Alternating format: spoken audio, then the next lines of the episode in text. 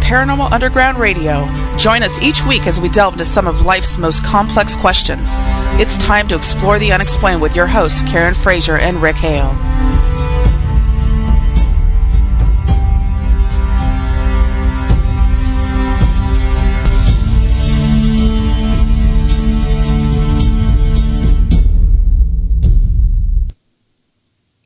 It is Thursday night, and if you can hear our voices, you are exactly where you need to be. We are your hosts. She is Cheryl Knight, and I am Chuck G, and this is Paranormal Underground Radio on the Hazy Network. Hello, Cheryl. Hi, Chuck. How you doing?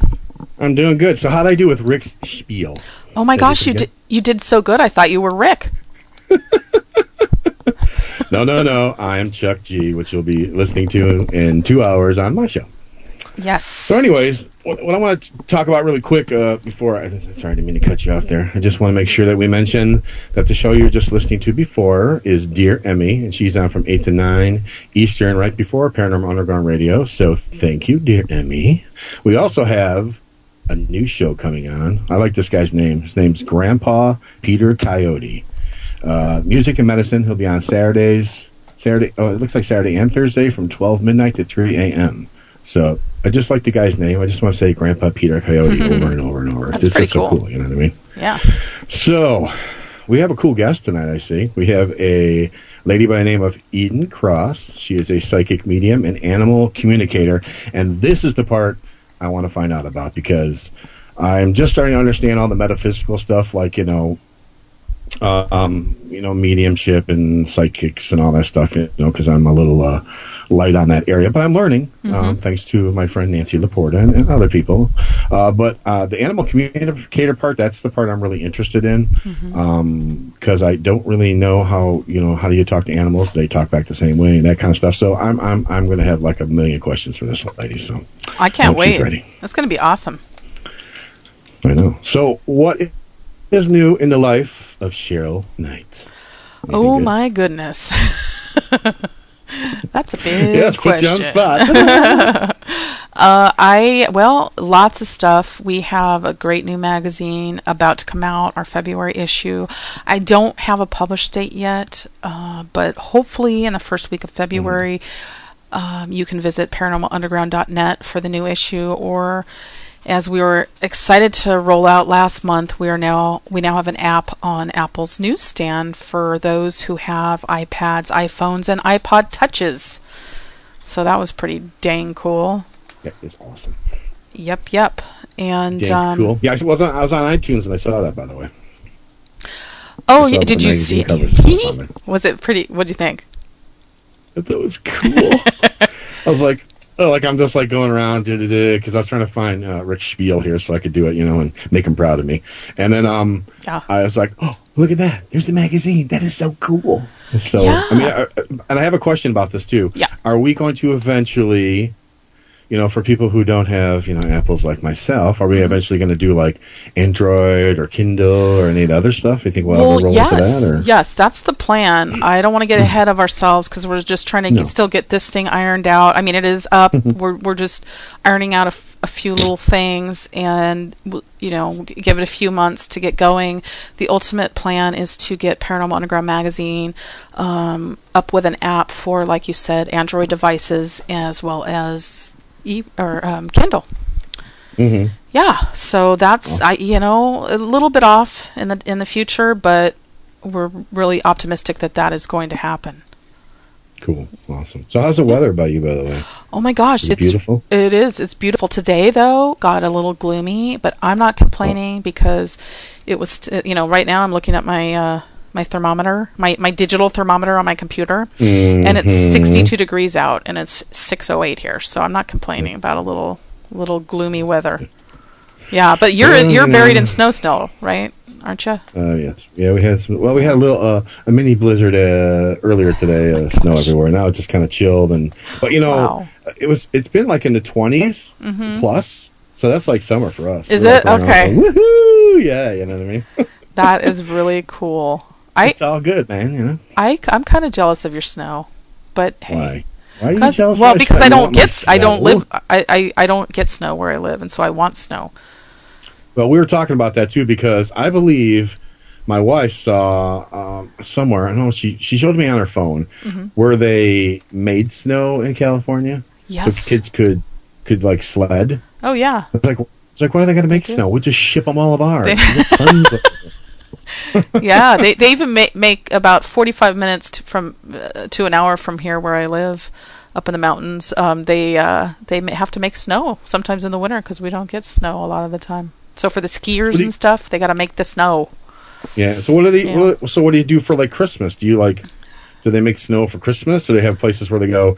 You can come over here and feel the real feeling They- of Christmas with snow. They do. They actually do that at, at like Disneyland, and I think you know a few other places. They put up snowmakers, and um, it's funny because at Christmas time there was this really cool house decorated up for Christmas, and they had two snowmakers for the kids. Mhm. So they just sh- snow would be shooting out of these things, and the kids would be dancing around all you know crazy. And Now they should they should come up with a machine that shoots sunlight and warmth, so we could have it over here. that would be a good invention, Chuck. I think you should get on that. I know. I'm telling you, the truck pulls up, and you're all frozen, everything, and you just go wee, and all of a sudden, you know, hey, it's warm, everything's melted. I'm all good. It's like a giant hair dryer. You know what I Yeah. mean? Hey, that sounds pretty I cool, think- actually. I think that would be a good idea. Yeah. so, um, so yeah, so here I am. I'm going to be doing. Um, I'm I'm so excited about doing the Big Brother show. I don't know why. By the way, why am I the little sister show? Can I be like the little brother show? Because my show's afterwards. Can I just be like the yes, little brother you're instead the, of the little sister? you're the little brother. Oh, Yes, you thank can. gosh. I mean, you know, I mean, not, nothing against women. Don't get me wrong. Don't make it angry and start sending me bad Do you feel do you feel strange being called the little sister? yeah, it feels a little awkward. All right, you're our new, now you're now our little brother show.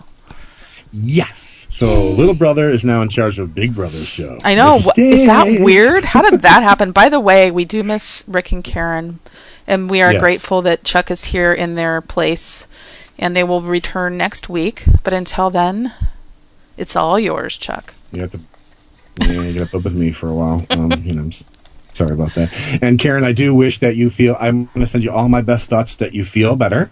Yes. So right now I'm doing it. I don't know if you can feel it, but I'm doing it. And then, um, and and then Rick, as far as groundhog, Rick groundhogs or whatever you're doing, good luck, buddy. Good luck with that. Is he catching a So ground? anyway. What is he doing? Catching a groundhog? I don't know. what's- I, what's he I don't. I, I have the slightest idea. I, I saw something on think so. Facebook. They were in the snow, all smiling. I don't. And there's something about groundhog, but I think it's uh, a festival about- or something like that. Well, well, what's the deal? Isn't it if the groundhog sees its shadow, it's six? Is it six more? I should said six more months of winter. Yeah, six more months, Oh my god! I six more weeks. Yeah, six more weeks. And if Of- it and if yeah. it doesn't see its shadow, then we're all good. Is that the deal? I Right? think so. But you know, every time I see it, like when they were doing on on, on they show it on TV, he Mm-hmm. always sees a shadow. So I mean, has he ever not seen a shadow? I Probably. understand. Probably. I don't know when, but Maybe not in my life. I should know this stuff. I love that movie Groundhog Day. That is like the best movie ever. Groundhog Day with yeah, Bill Murray. That's hilarious.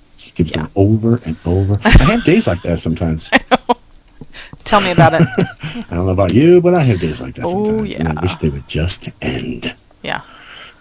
So, anyways, yeah. So I'm I'm really uh, and I was I was doing my homework on on. Hopefully, she'll be proud of me. I was doing my homework on um, hang on, clairvoyance and Mm-hmm. all this. I hope, I hope I'm going to say the words right so she doesn't yell at me. Good. I did clairvoyance, which uh, basically is the French word meaning clear and vision. Look at that, clear vision. Wow. Am I good or Look what? at you. And Yeah. then, and then and then there was like, and now so tell me if I'm saying this right. I don't know. Maybe so. It's clairaudient. Mm-hmm. I think that's correct. Yes. Clairsendent. Sendent is that Uh, how it is? Clairsendent. have heard it clairsentient. I think. Sentient, okay. I think. Sorry. Yeah, I I, think apologize. Clairsentient and clairvoyance, which Yeah. means that you can she can hear, see, and feel like all the six senses. Yes. So, um, yeah, so good. So there we go. We're done with the show. Have a nice night. Bye bye. No, That's all you need to know. That's no. all you need to know. Good. No, night. it's not. Uh, no. So I mean, I was trying to do my homework a little bit, so Mm-hmm. You know, I don't look like a boob when I'm talking to her. So, but I'm sure I'll still look like a boob. But that's okay. Eh, quite all right. But anyways, so yeah, so I'm I'm I'm doing on that, and there was also a thing about um, I think that, I don't know if I had in my my information. Did you say that she worked with the police departments too? Is that correct? I incorrect She on that? did. Yeah, she, um, I believe, Okay. has worked with the police on several murder cases. So I'm really interested to hear how the, if she can talk about it. I'm sure a little bit she can, how that process works and what exactly she she does or did in conjunction with the police investigation. So you, you can't hear. My pen is going right now because I'm writing all that down. Worked with the police department. I knew it was, but I, I, didn't- Oh. Yeah, I didn't know if it was in my notes or not. So okay. Yeah, and, and So, Eden man, uh, also w- was mentored by Hans Holzer, Holzer, excuse me, um, and um, so I'm you do so excited to hear about that and how that I know. you know what what Well, the I love that process guy. was. I- yeah, I got I like I have his book Ghosts right in my room. It's like this giant like encyclopedia. Mm-hmm. I mean, you know, besides a book, it's a really good weapon. Big and heavy.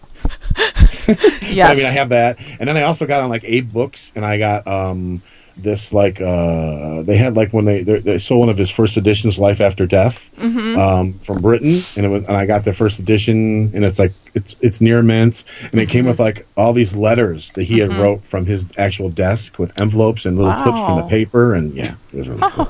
cool. I gave I gave one to Rick, and I think he cried just a bit when I gave it. to him. Yeah, I bet he did. Yes, he did. He was hugging me and everything. He was my buddy. So, anyways, oh well, I guess what we'll do now is we're going to take a little break, Alrighty. and then when we come back, it'll not just be me because Cheryl's going to take a little break. It'll be Eden Cross. So, uh, we'll be right back. This is Paranormal Underground Radio. I am Chuck G on the Hazy Network. Hi, this is Cheryl Knight, editor for Paranormal Underground magazine. And I'm Chad Wilson, Paranormal Underground Magazine's publisher. Every month, Paranormal Underground Magazine explores the unexplained by examining topics that range from haunted sites to ufology to cryptozoology. We also spotlight investigators and researchers who continue to pave the way in a field that seeks to answer some of life's most complex questions. If you want to read about topics like psychic phenomena, demonology, conspiracy theories, crystals and herbology, and much, much more, visit paranormalunderground.net and start exploring the unexplained today. Visit us today at paranormalunderground.net and get a 12-month digital subscription for 15% off the cover price. Hi, I'm Chuck G. Come join me on my new show called In the Dark Radio. From topics such as ghosts, cryptids, UFOs, and more, this is a show you don't want to miss. So stay tuned right here on the Hazy Network from 11 p.m. to 12 a.m. Eastern, right after Paranormal Underground. And let's keep the radio rolling.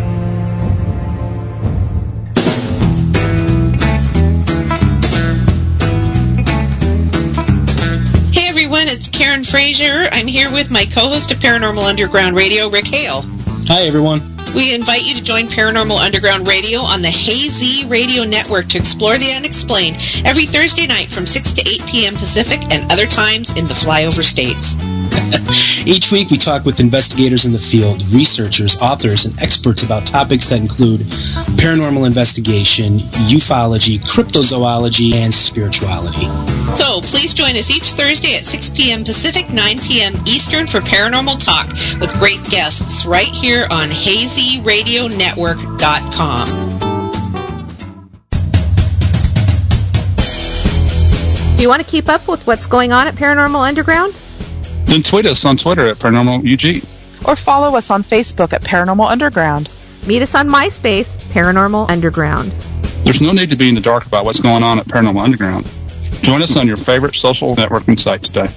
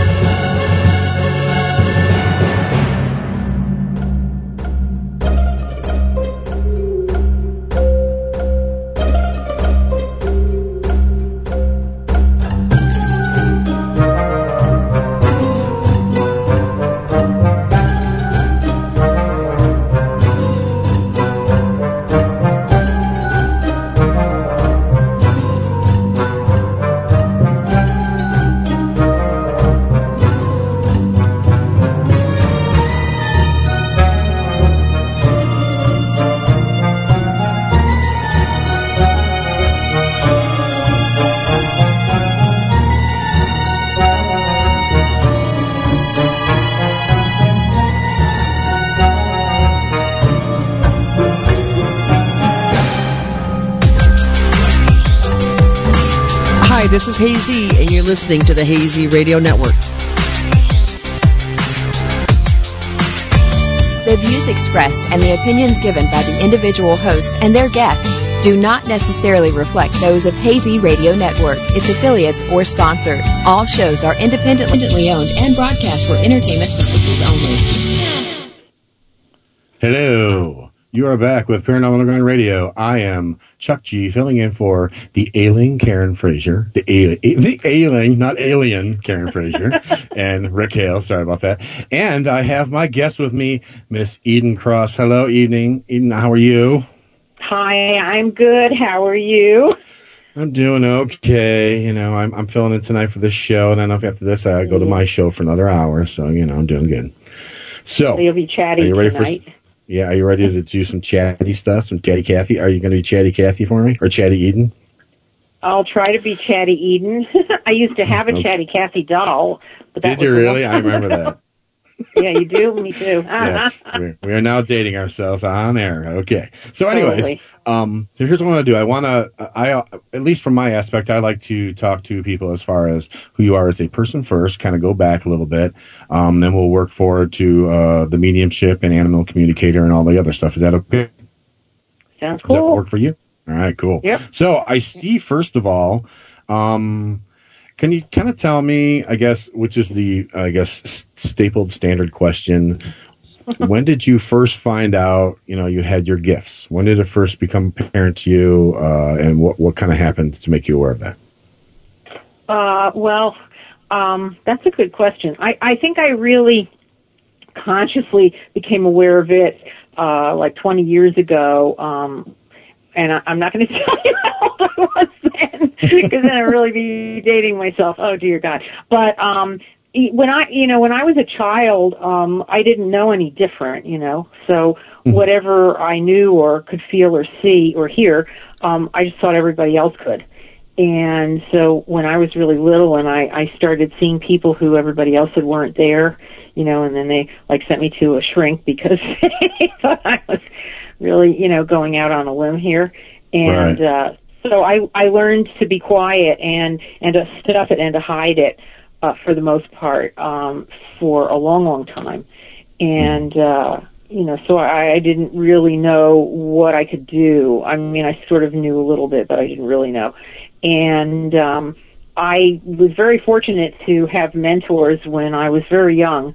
Um, and, you know, and they, they could see certain things about me, but they really didn't know fully either. And so they sort of nurtured me and gave me a lot of um, helpful advice and information and grounding.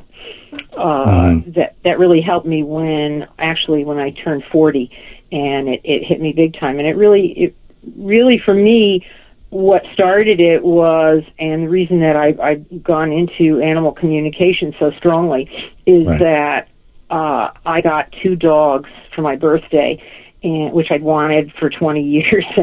um, that's a long, another story. But anyway, so I got these puppies, and they were brother and sister, and one of them was very sad, and I didn't know why. It was terribly. I just felt this tremendous hole in his in his heart and in his gut, and I didn't know why because he was so young. Why would he feel that way? And uh, 20 years ago, people were really talking about animal communication, but I found a book about it, and as it were, um, uh, was the right thing, I guess. There was a woman who came to a medical metaphysical store in my area and was lecturing on animal communication. And long story short, uh, she said if there were enough of us, she would give uh, a class, and we all ended up. There were 25 of us who ended up taking her classes for three months, um, and then and that's what started me with with seeing that not only was I able to do animal communication, but I was getting so much more than anybody else um, that I actually scared myself. and now Well, I'll that's interesting. talk. Yeah, no, that's okay. That's all right. That's fine. I, I, you, want, I to listen to you. They want to listen to you. They want to listen to me. But anyways, that's interesting because so, so in essence, you're saying that when you first picked up on your gifts, it was more towards the animal side of things than the people side of things. Would that be a correct statement or? Yeah, well, you know, when, when I was a kid, actually, I grew up living in haunted houses a lot of the time, and so Mhm. you know, I did, I, I did see and and hear an awful lot uh, that had to do with people. Um, and although we had a lot of pets, and I was very tuned into them, again, you know, I didn't. I didn't really understand what my gifts were. So to me, everything was normal and ordinary. And, but then I learned that, you know, if I told people, they would think that I was weird. So as I said, I learned to, to hide. Um, but I also could never, and I still at times have great difficulty comprehending what it is that is different about me versus someone else. In other words, what they don't know. Even when I'm driving in a car, if I know a car around me is going to do something, um, Mhm. I I now work really hard to be able to tell that person who's driving, if it's not me, ahead of time. So, you know, because I don't realize all the time that they don't know it already. Right, and it's I'm interesting. saying? Yeah, right, exactly. And like, so you said that. Let's go back just a bit. You said that you had always lived in like haunted homes, you know, homes that were Mm-hmm, haunted. So you, you, you, I'm assuming picked up on the stuff. Did like your, did your parents, did your family, you know, did they also notice that the houses, the homes were haunted, or was it just you that knew it and kind of just kept it to yourself, or did you? Because I know you were saying like, you know, telling uh, you know outsiders they would kind of think hey you're a little kooky or whatever. But i mean how did your family kind of un- understand it? Did they accept it or did they feel the same way? And then go back to the question about the haunted homes. Did they pick it up too or was it something you just picked up? Right. Well, it was interesting because um, years later, of course, uh, I, I asked my mother and my father about certain things, and um, for instance, the first apartment that I really recollect living in, that I really, you know, am aware of living in, uh, that was haunted when I was quite young. Um, I guess I was like six, something like that. Uh, well, actually actually it was before then there was another one before then and, and my mother said that in that other one before that that she smelled like uh, the smell kept smelling the smell of fresh earth like a grave you, you know that had been uh opened and dug for somebody Right. Yeah. uh, and um, it freaked her out, and so she tried to ignore it. And I don't remember anything really in that apartment because I was so young. Uh, but when we moved to another one, that's when um, they finally sent me to a shrink because I there were two things. I was terrified of going into my bathroom. I shared one with my brother, uh, who was six almost six years younger than I, and I wouldn't go in there to, you know, take a bath or brush my teeth or anything because I was so afraid of. It. My parents kept saying, "What's the matter?" And I kept saying, "There's this lady in the bathtub. You know, she was dead." I mean, I Mhm. kept seeing her laying in the bathtub dead. I, I it seems like she drowned and and she may have killed herself. I don't really know. Um, I know that I just was terrified and did everything I could not to go in there. And of course, the shrink kept saying that I was just afraid to take a shower. I didn't want to lose my dirt or some stupid thing like that. Oh my God. okay. Know, and my parents were thinking, you know, what are we going to do with this little girl? And then I, I had friends who weren't, weren't also not there. They, they didn't see, but I had spirit friends. Um, and, and again, I learned to keep my mouth shut. And, uh, the, so the woman scared me, but my friends didn't scare me. And that was really, I guess, my first recollection of, of my being able to see spirits, um, and hear them and so forth. But, uh, when we moved to a house in Pennsylvania and and my parents didn't um my parents never agreed that that apartment was haunted for them. You know they just couldn't deal with that thought. Okay. and my father was very psychic. Um my mother was and is psychic as well. Uh and I understand that my father's mother was and um they used to make fun of it or or you know sort of brush it off and ignore it. And so they used it as intuitive guidance sometimes without really consciously registering it. Hmm um, but I was thinking about this tonight, knowing that we were going to talk about it as I was driving home, and I was thinking, this is really interesting. My mother, although she didn't talk, uh, she didn't talk out loud for many years about my being psychic or her or anybody else. She didn't want to accept that for a long time. Uh, When I was growing up, she used to do things to get me to utilize my, let's say, intuition uh, all the time. and so obviously she knew even you know subconsciously and was really trying to hone that aspect of of my ability uh, just to be able to uh, pick something up and not see it, have it wrapped in, you know, i- be in an envelope or wrapped in wrapping paper or something, and to Mm. tell what it was before I would open it. hmm Um, so the next house we moved into was very haunted. It was very evil. It was haunted by a number of, of very strange uh, spirits Mhm. that were not very happy, any of them. And it was a very scary place. And once we moved out of that house, my father said that he thought he'd never get out of there alive, which I thought was kind of wild for him to say and never have done anything about it. Yeah. And that that's where Hans Holzer, the, the late parapsychologist Hans Holzer, comes into my life right. with with regard to that house. Yeah, because I saw I saw you. It's, it was in your teens when you um Yeah. uh kind of got mentored by him and British healer uh, Lily Cornford too. I think it was.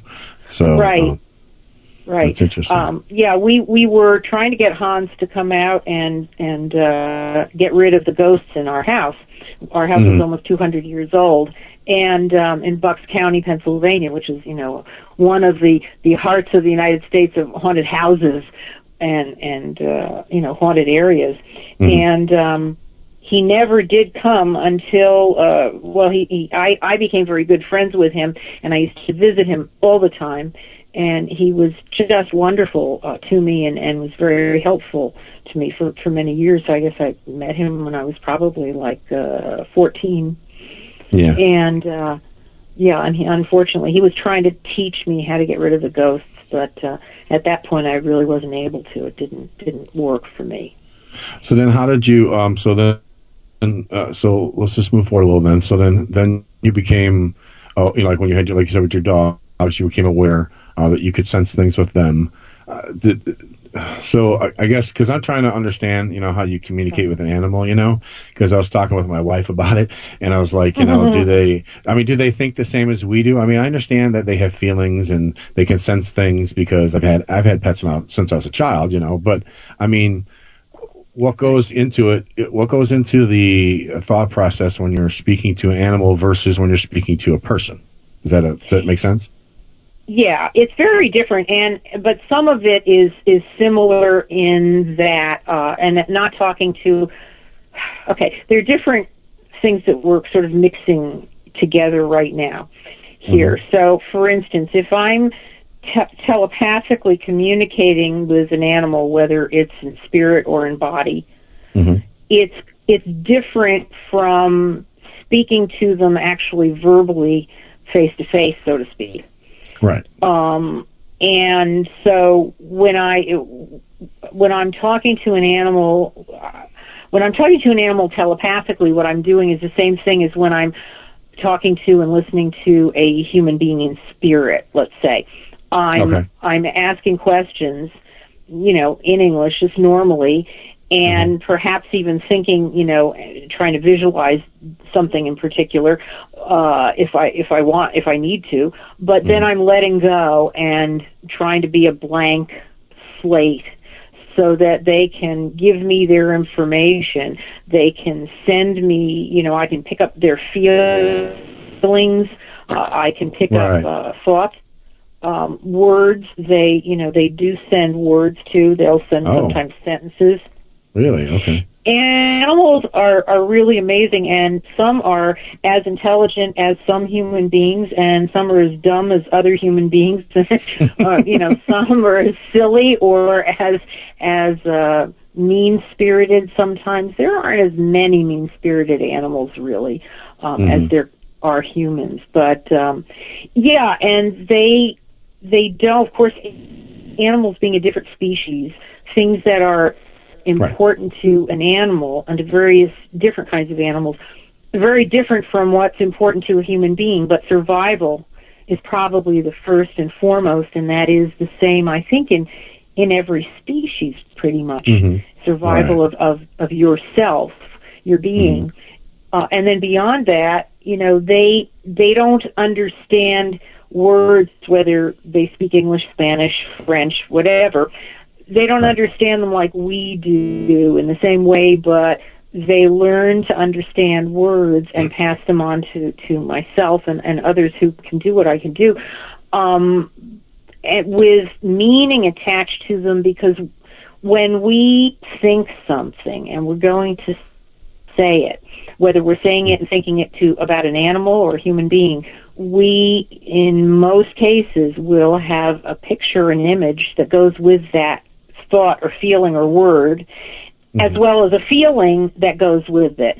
So animals being telepathic pick all of that up and they start wow. to understand what these things mean to us, what we're passing on to them. So if, for instance, in your understanding of life, an orange was really a football or something, and you called mm-hmm. this orange a football, they would call it a football, but they would see it as an orange and as something you could eat. Do you see what I'm saying? So yeah. they would understand it based on what you're giving them, what input right. you're giving them.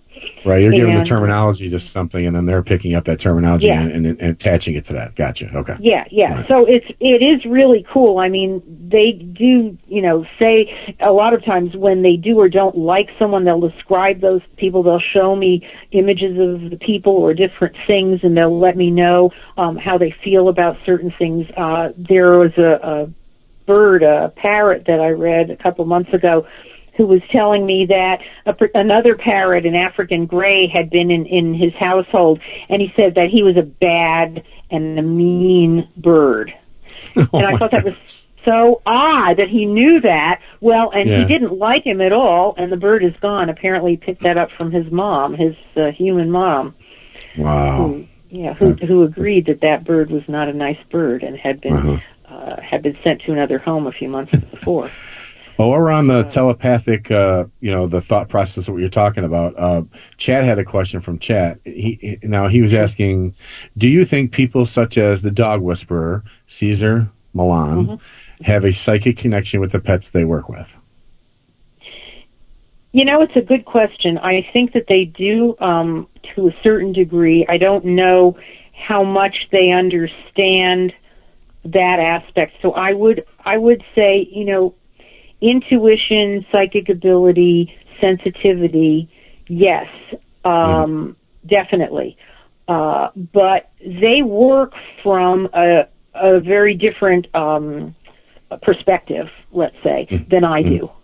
Um, and they're they're doing people like like uh, the horse whisperer, Cesar Millan, the dog whisperer, and such they're really training an animal, so they may also be tuning in. They may not even be completely aware of all that they pick up. They may very well pick up uh, fears and upset and and different kinds of things that they intuit beyond the behavior that the animal exhibits. Mm-hmm which may be what makes them so especially good at what they do because usually, you know, I mean, that's what I, as an interior designer, which I am full time, that's really okay. how I earn my living. That's how come I'm as good at what I do because I, I can pull that, those feelings from people and really understand them on a deeper level. And yet for years I didn't understand why I knew, you know, certain things. So I, I, yes. Right. the answer now, is yes. Okay. And then, so uh, I have, here's another question. Uh, if, like you know do, all right so you can you communicate with them on a kind of a different level than most humans do because you know each person that has an animal is usually connected to it with some kind of bond with it. They love it. They want to take care of it. Um, you know um, mm-hmm. do we all have that in us you know as as far as what you have? Or is it like you you know like like do you have more than what we have? You know what i mean? As far as you were just gifted yeah. with this from birth. You know what i'm saying? Does that make sense? Right. Yeah um okay. Yes and and no and yes and all the stuff. The the deal is this. the deal is this. All mm-hmm. humans, all all of us uh souls who who choose to to live a, a human life, a life in body on earth, mm-hmm. have a certain amount of a psychic ability, let's say, or sensitivity, intuition, whatever mm-hmm. you want to call it, call it Harry, right. whatever it is, we have it. It just like we're all, most of us, able to speak, to hold pens and pencils in our hand and draw things, play instruments, but not, and sing and so forth. But not all of us, most of us, let's say, are not very talented in a lot of those areas. Okay, Mhm. we don't have as much, whatever it is, fairy dust in that particular area of our, our abilities, but somebody else does. So, in other words, we can all pick up a pen and, and draw a stick figure Mhm. you know, but whether or not we can flesh it out and make it look like a real person or dog or whatever, you know, everybody else has has different levels of of talent in that area. So yeah, everybody is intuitive or sensitive or psychic to a certain degree, telepathic, and I would say that the proof of the pudding in that respect would really be if you have a a relative, a friend, a family member, a spouse, whatever, whom you are very close with, especially when you live with people. A lot of times people will say, "Oh, you just read my mind. I wanted to go out and have Chinese food, and here you brought it home," or "You just said the same thing," or you know, Yeah, we both yeah. decided we wanted to go to the movies tonight. Whatever it is, Mhm. okay. Yeah, yeah, I do it with my wife. And- yeah, gotcha. Yeah, and so many Yeah. people do that, and especially married, you know, people living together, whatever. And that is the same kind of thing. That's like the dog says, or the cat says, you know, in their head, oh, they really want a treat, and they envision what that treat or that cookie or whatever it is is, what it looks like, and you know you're giving it to them or where it is that they know that it, it is and that you're giving it to them. And suddenly you have this feeling like you should give your you know pet a treat. And you don't know that maybe the idea actually you know started with them or take them on a walk or do Okay. various things you see? And vice So- versa yeah. people often say to me you know oh my dog always knows when i'm going to take him for a walk or take her because they run to the door before i even say anything well, Mhm. duh, they're telepathic and they know, you know, they pick up on it and, and they know what it is, so they're like, hey, I'm psyched, I'm ready. You know. Bring on the treats. yeah, Yeah, yeah. I know how it is too. Because sometimes I feel hungry, and then my wife senses that, and then she goes and makes Yeah. dinner. It's just kind of the same thing, right? Mm, Okay. Yeah, right, sure. exactly. It's, I, of course, but you know, it's funny Yes. because a lot of people will say things to me like, "Oh, you know, da, da, da, you, you know, you got these gifts and you're so weird and all that," and I go, "You know what? My nephew is like this extraordinary artist. You know, I mean, he did 18 drawings in Jay Z's new book, Decoded, and all this stuff." And I said, I, you know, don't have one iota of his talent. I mean, you know, Mhm. I can draw a little more than a stick figure, but uh, you know, I'm not great. You know, he can do that. I can do what I do. You know, I have friends who are amazing musicians. I can't play an instrument, so Yeah, you know, right. everybody's got different gifts, Everybody's got their different gifts. That's just, different is a levels of of ability in those different areas of of life. hmm Now I Yeah. see that you. Um, I was looking at some of your bio, and I see that do you teach classes to people on like um, uh, a new animal person or child coming into the family, that kind of stuff? Do you do classes for people on how to kind of work with their pets and such? I haven't really done a lot in the way of classes at this point. Um, I'm contemplating doing that. I've lectured, of course. I've done a lot of lecturing and, um, uh, you know, and, and that type of thing. And then uh, I Mhm. talk to, you know, a lot of my clients who I do readings for, um, you know, if they're having a new baby or, you know, God forbid somebody's died or, you know, having a divorce or whatever about Right. how to deal with that or bringing in new critters um, in a home with uh, existing critters. Critters, I like that. Yeah. yeah, yeah, yeah, the operative word. But Yeah. um, you know, I I want to tell people. I mean, there's so many things that I, I love to tell people, but you know, the other thing is every they many people do say that absolutely everything has has intelligence. Um, I know that it's you know sometimes difficult to think that stones and you know rocks and dirt do, but certainly everything that is in existence is is made up of energy of atoms and electrons and protons and neutrons and all of this stuff. Mhm. And I'm not that good with quantum physics and physics as it is, but um, what is very interesting is that all living beings that we would most of us human beings would consider living like insects and animals and and of course all other humans and so forth that Mhm. we are all to certain degrees sentient beings, meaning we all have feelings and you know physical feelings and and and other. And um, I've actually communicated a little bit with um, uh, insects as well. So Really? yeah, yeah, which is is really very interesting. I haven't done a lot of it, but I've done some, um, sort of accidentally. Um, Uh-huh. And I at first thought that you know again that I was I must be making this up. I must be crazy, but. You know, it, it's fascinating, and if you if you want to know, I'll tell you a, a really quick story about that. Yes, please. Please do. Um, but when I was studying in, in first animal communication some 20 years ago, um, you know, and I was coming home and reading my own dogs and friends' dogs and neighbors' animals and cats and stuff. Uh, and one night, um, my dog's water dish was empty. I mean, well, yeah, and no, I'm sorry. I thought it was empty and I went to fill it.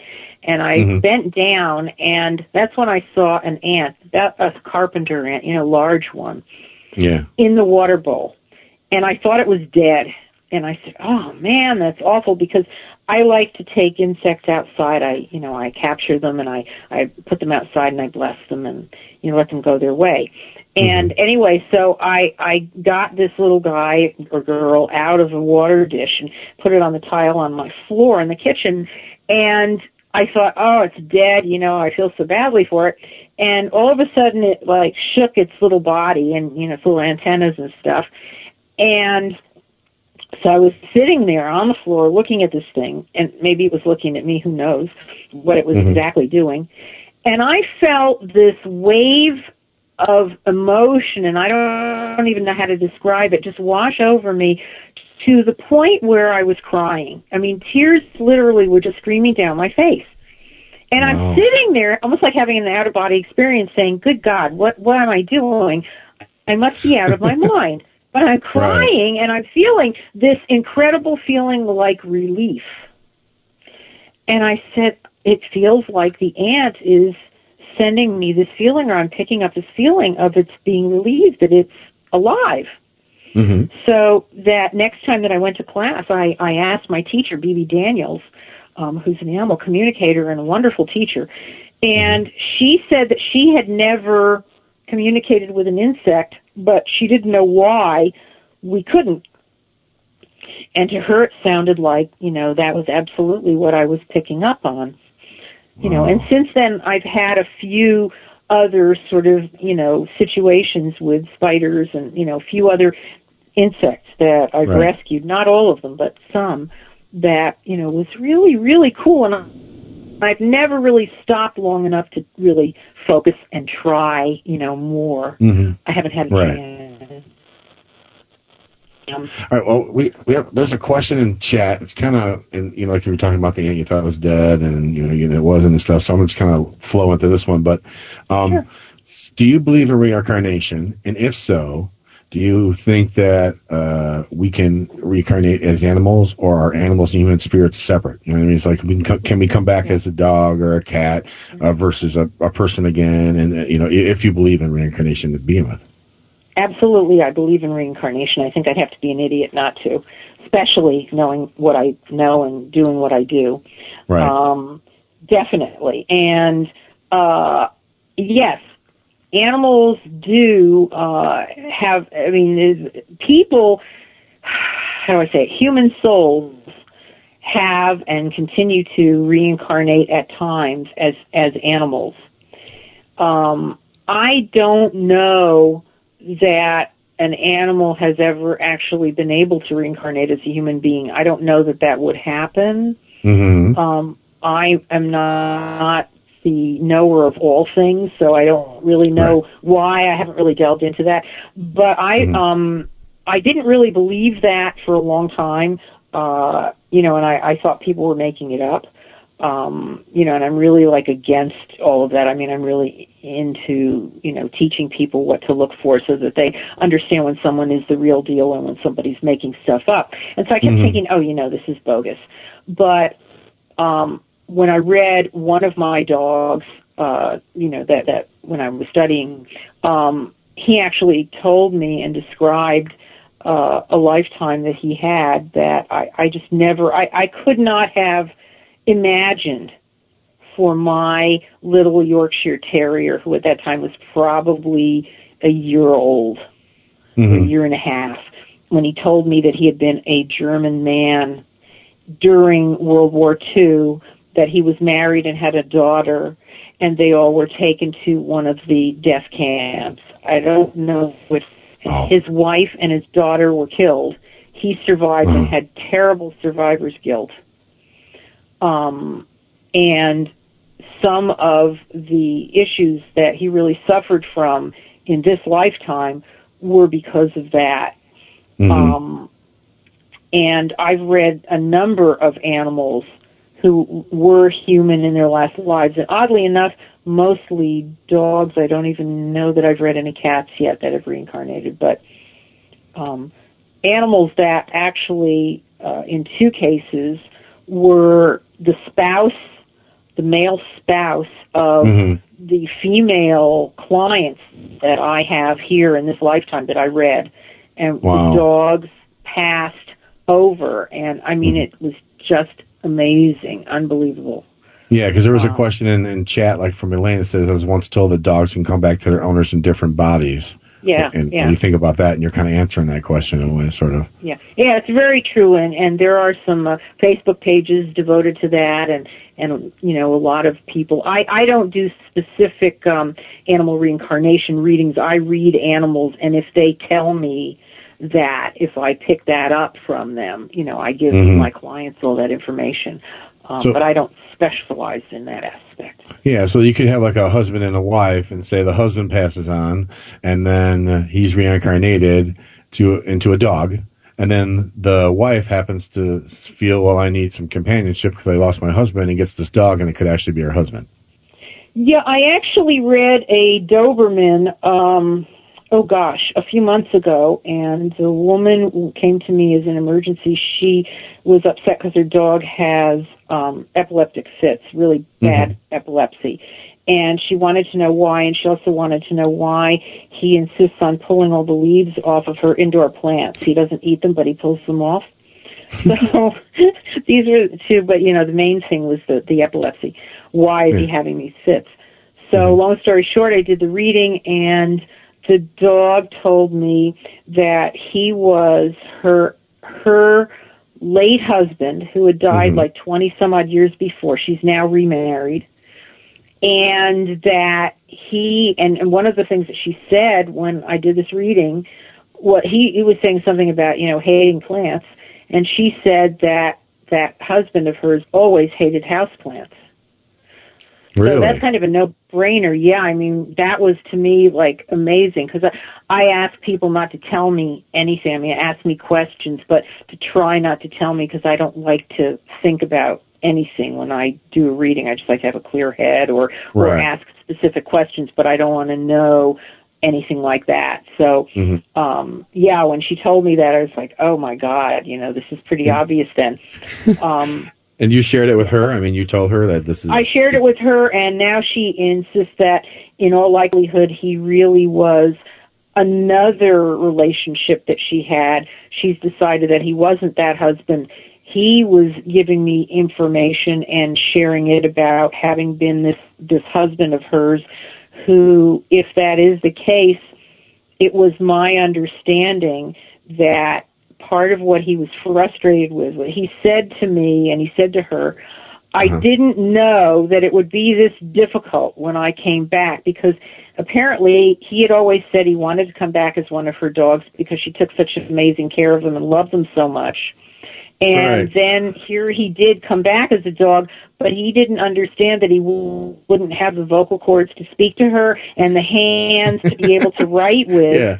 So he couldn't communicate to her who he was, who he is, and so he's having all these fits, epileptic fits, because he's Well- like all messed up inside. You see? It's Well, I mean, oh, duh. I mean, pitiful. you're your dog. You know, you're not going to have like you know. you would think well, you know. he you're didn't gonna, think it through. Evidently not. Yeah. It was like I'm not going to have an appendable thumbs. You know what I mean? It's like, Right. hello, you're a dog. You know what I mean? Right, right. It's terrible. Oh, that's just crazy. But she didn't I accept know. that it was her husband that you said it was. She she she just adopted the thought that it was another boyfriend or something well, at else. in first her she was telling me these things that coincided with what he said. That you know that he never liked the houseplants and that he always wanted to come back as her one of her dogs and all of that. And then later on, she you know came back to me like a week or so later. No, no, it has to be somebody else. It can't be him. And you know, a lot of people are so closed-minded. They may be open-minded enough to talk to a psychic or a psychic medium, but Right. they may not be open-minded enough to accept things that information that comes that is you know is not altered Right. um because in their mind it can't be.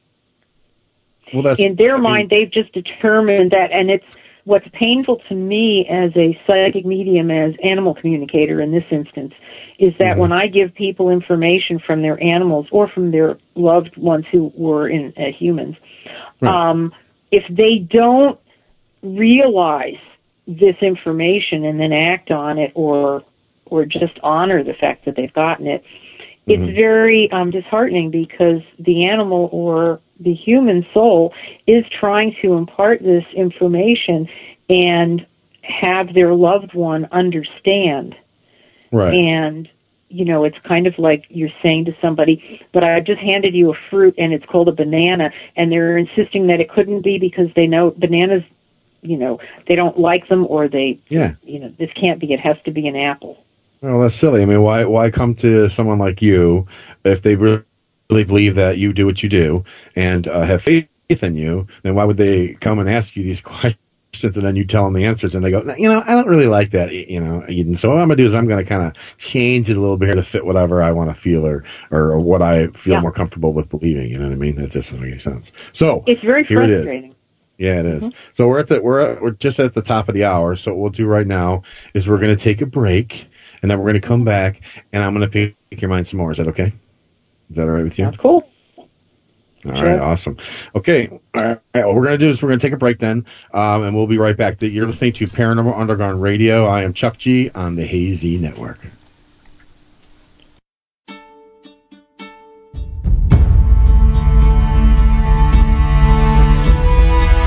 Hey, this is Karen Frazier, writer and radio host with Paranormal Underground.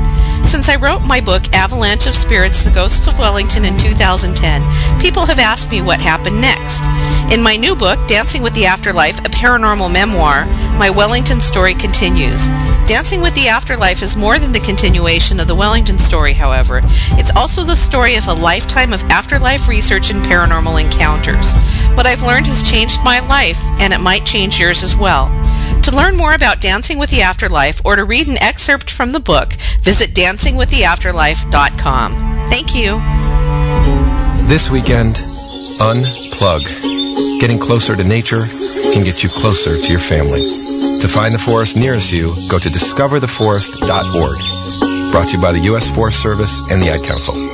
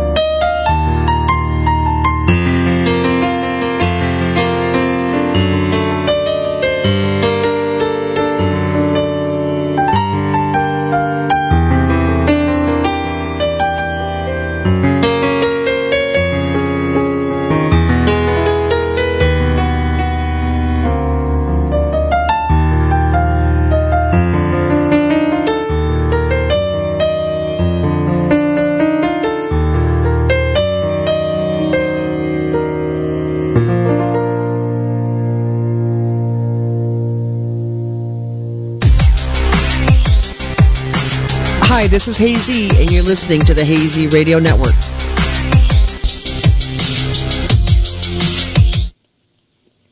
Hello, welcome back. You're listening to Paranormal Underground Radio. I'm your host for this evening, Chuck G, filling in for Karen and Rick. And my, uh, we're on the Hazy Network, and my guest tonight is Eden Cross. Are you still with me, Eden, or did you go home? I'm here. oh, sh- you scared me for a minute. You were really quiet, and I thought maybe I lost you there. So we were talking about we were. It's like you're all quiet. I'm like going, oh no, she left. I'm on my I wanted you to read my mind. Come on, Chuck. Oh, I'm I'm I'm sorry. I'm so bad at that. You know, I'm, just, I'm not I'm not you, Eden. I'm sorry. But anyways, we were talking about animals and such. Um, there was one other question I think I wanted to try to get to if I can see it real quick here. Um, oh, this is a cool question. So, do you do we choose to come back as a dog or animal when we are reincarnated, and why would we choose to go from a human to a dog? So, in other words, do you do you feel that we have that choice, or is it just something that is put forth by a, a, a higher power or something? No, we have that choice. We have that free will. We have free will in body and in spirit. Okay. Um, that's sort of part of an agreement to our having separated from the one, which we can call God or spirit or whatever we want to call, Mhm. Okay. if we believe in that. Okay. um, which I do. So yes, absolutely. And um, a, a lot of times, people will will cross over and will reincarnate um, back to this lifetime as an animal for reasons like one, uh, they want they want to have another experience on Earth. But they want safety. In other words, like that man who had died uh, in his previous lifetime um, in Germany had been living in you know concentration camp, lost his family, was so devastated, felt it was important for his soul development to Mhm. come back and and experience a, at least one other lifetime, probably many more on this planet. So you know he decided that he wanted to come back and feel safer and more taken care of as a, a very coddled and, and loved animal. You know, yeah. a, pet. Yeah. Yeah, well, that was Not that's funny because they mentioned and they mentioned that in chat too. It says the question was, so do we choose that because it's a simpler life? And you're saying yes, we can choose that. for Yes, that we may also choose it to experience um, a lifetime uh, as a uh, as a different species of being on this Mhm. planet. You know, and that t- really takes us into a whole other other area, which is for you know another time uh, discussion. But but just I'll touch briefly on it.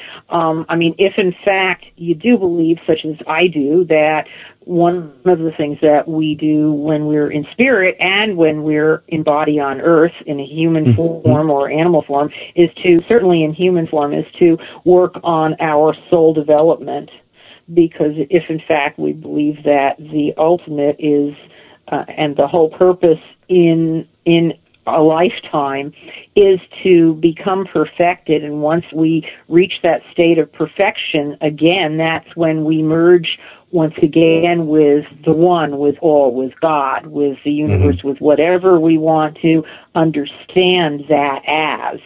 And so if in fact we believe that way then part of our raison d'etre, our reason for being, is to develop ourselves and perfect ourselves over millennia, over over so many lifetimes and so forth. Well, the only way to obtain certain kinds of living and lessons um, are is to be in body as opposed to be in spirit. And some people mm-hmm. believe also to be you know having other lifetimes on other planets and stars and so forth but not getting into that right now. So if in fact that's the case and we believe that way then if you choose to come back as an animal then you may be choosing it so that you can one feel safer and experience that kind of lifetime and do good in that form as Right. as that kind of being on earth Right. or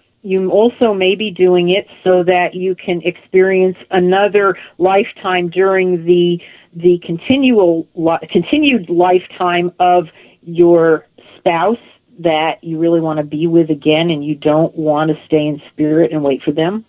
Mm-hmm. So you may come back, um, or or they may have reincarnated. I mean, there was a, a woman whose dog I read. Uh, the dog had just died within that week, and she was. Uh, and she'd gone to like two or three other mediums and animal communicators and so forth, and everybody was like reading her dog. And so she came to me hysterical, and I didn't know other people had read her dog at that point.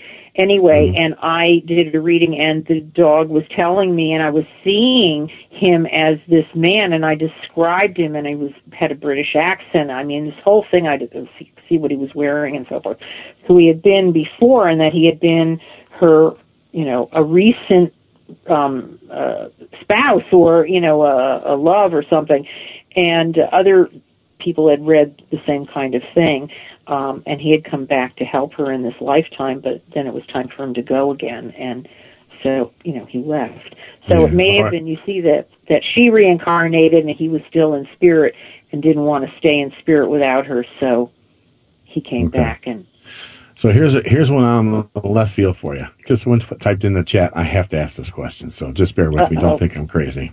Okay, so this is from left field, as they call it. Can we reincarnate as we deem an alien or an extraterrestrial? Can we? Can we? Do you know if we can do that? You know, if there's other life forms No, out there no, besides no. what's here? Okay. No, well, what I, I, okay, my, I, I, again, I'm not the arbiter of all this. I'm not the person Right. who knows everything, and I don't know that there is one person who knows everything. What, um, and certainly people who deal with the alien thing would perhaps know more than I would about it. But my Okay. take on that Yes. would be that if in fact that was an experience that one wanted to have or felt was needed or that your one's teachers in spirit felt mm-hmm. that for your soul development that was something that you additionally needed then i would i would imagine that we would tend to go to that star or that planet or that galaxy where that what we consider an alien being, which really isn't an Mhm. alien being, but a being from another solar system or time frame, you know, warp or whatever would be, Right. that we would go there. As a matter of fact, my mentor, who was the very revered Lily Cornford, a British Mhm. healer, when she crossed over, after a, a little bit of time, she went to a star where I don't know my first experience with something like that and with her coming back in a different form and a different uh, energy and so forth that really was um, mind altering to me. It was Mhm. so yeah, but I don't believe, in other words, that we would come back as that what we would consider an alien being, like a Martian or whatever, Right. on the planet Earth. Gotcha. Okay. Gotcha. We might come and visit if we were capable of that and it was appropriate. We might come and Mhm. visit this planet, but you know that's that's my take and my understanding. I appreciate that. So now I have a question. We were you were trying to tell me on when we were on break, um, it- and I didn't really catch the whole question. So just bear with me. I'm going to try to fish out what we were what you were saying. Um, it's like if I had if I if you knew someone I knew, and then maybe I passed away. It's something to do with music. And can you explain what you were trying to to get at with me yeah, on that? Yeah, Okay, yeah. Thank you. One of Thank the you. coolest things that that that happens that I really think is really neat for me is that, um, for instance, uh, let me see if I can explain this to you. Okay, a Okay. friend of of my father's was married to somebody who he divorced, let's say, 40 years ago, a long time ago. Um, I'm really not Mm-hmm. that old, but it sounds like I am. But anyway, uh, oh God, but a long, long time ago. And, um, and I hadn't talked to, uh, to her, to his ex-wife in like 40 years, let's say. And all of a sudden, I started hearing a song. I started hearing this song that was from a Broadway play that I had seen when I was 15 called No No Nanette. It was a revival when I saw it. Um, and this man's ex-wife, he was an actor, he's he's crossed it over now, but she's still alive. And at that time, she had been a dancer on Broadway, and she was in No No Nanette, and I had gone to see it with my grandmother. Mm-hmm. Well, four, 40 years later, or for, whatever, I'm hearing the song and I'm thinking, well, I don't know anybody in spirit who would be playing this song. I do get a lot of music from from people in spirit, from my um, uh, guardian angel, and from spirit guides, and from others. So. Mm-hmm. I started hearing the song, and um, what happens to me if that happens is I know that it's somebody that I'm connected to in some way, and I may not know who they are. So I try to start figuring it out because if I don't figure out who they are and get a message to them or to somebody somehow, uh, I'll keep hearing that music on and off for days and weeks sometimes. It's, it can drive you crazy. Really? So long story short, it's just Mhm. awful.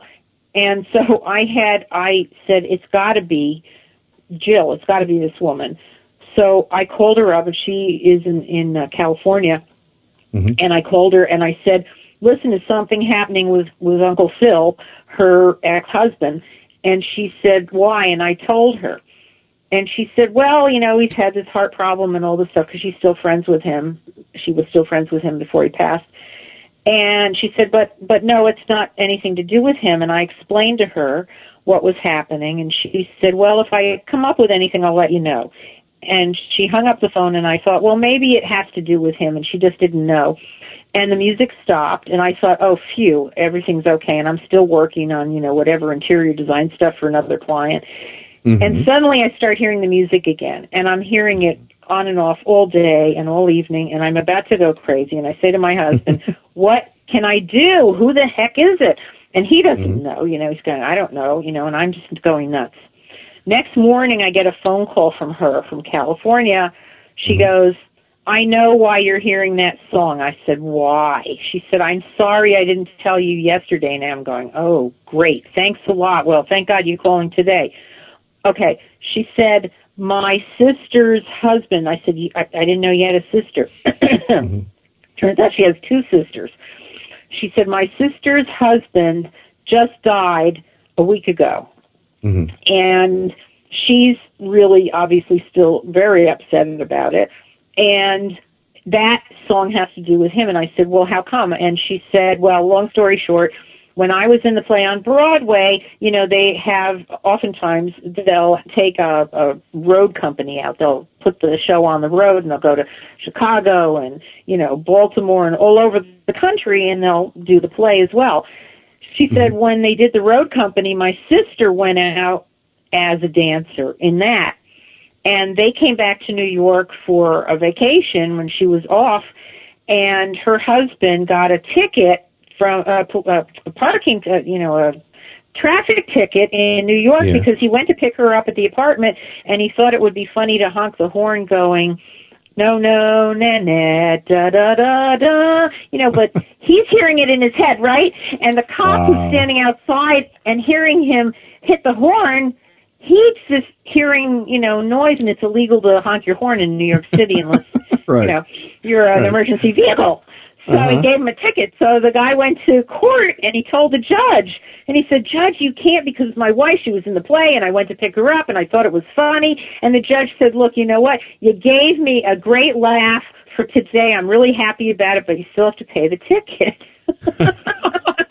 You didn't even get and out that's of it. That's what it was. it was Danny. It was her husband, and that way he could get to me, so I could get to Jill, so she could tell me that it was her sister, and ask me to have do a reading for her sister. That she would have me do a reading, and I did a reading, and it was Danny. And ever since Wow. then, that's one of the main songs that when he comes back to me, he'll play.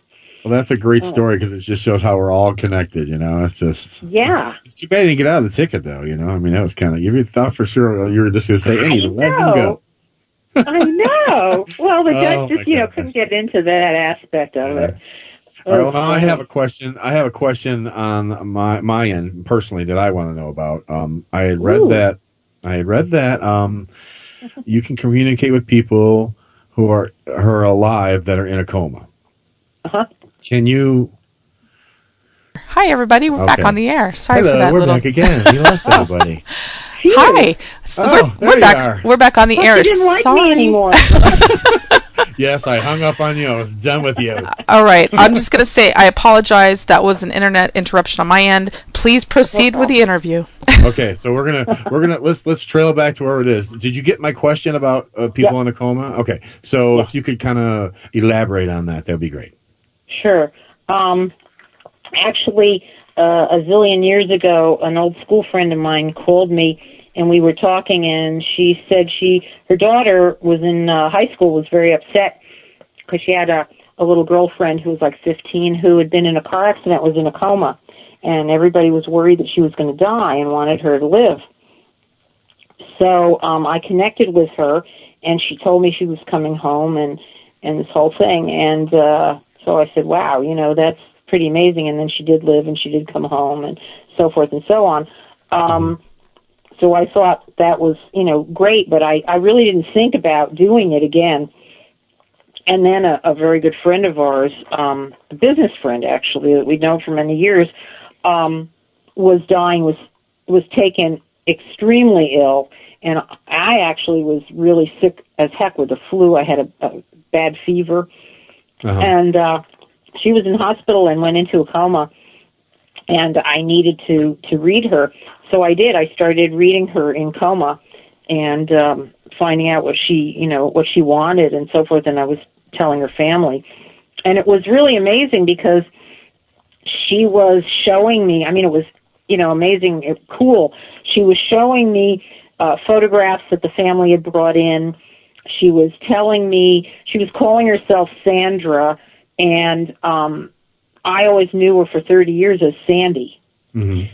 So I thought, oh my God, that's so weird, you know. And I I mentioned it to her daughter, and her daughter said, well, the nurses here call her Sandra because that's what's on her chart. So, you know, yeah, yeah. And at one point, she actually let me see from her point of view when she was in the operating room and they operated, they did brain surgery on her. Um, she was up on the ceiling out of body. She was, you know, uh, doing um, astral projection, Mhm. and um, and she didn't quite know what was going on.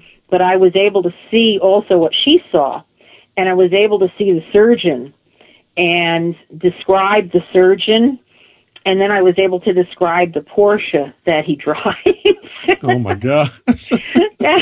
and and her daughter was just you know floored uh and i was as i said i was telling them uh, different things that were on the walls that they had brought into her room and what they would say to her and all this stuff. But she it was it was heartbreaking for me and it was very difficult because she didn't want to go on. And she heard what they were saying of course um in her room and what the doctors said that you know if she did come out of it she would in all likelihood be a vegetable so to speak and she was a really beautiful vibrant um like 65 year old woman or a little bit younger. And she said there's no way that I'm going to sit in a wheelchair and drool on myself.